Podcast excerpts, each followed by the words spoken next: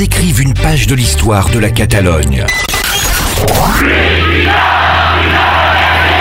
Equinox, Equinox Equinox Radio. est là pour te la raconter.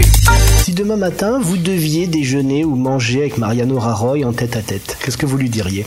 Qu'il démissionne. qu'il démissionne et, et qu'il soigne un peu mieux ses cheveux. Il a une image vraiment du 19e siècle.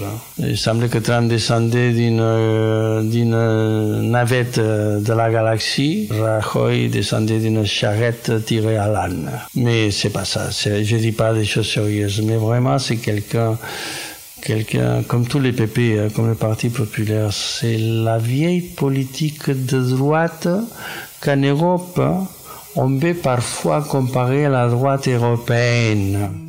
Je me rappelle que même Sarkozy, que c'est un personnage que je trouve minable, euh, on disait, euh, et- je disais français, mais ça n'a rien à voir, avec, euh, c'est une autre chose. C'est l'héritage, l'héritage sans aucune interruption du franquisme. C'est pour ça que je les appelle néo-franquistes. Dans une chanson, je les appelais néo-fascistes. Mais hum, je pense que les franquistes, ça doit les blesser.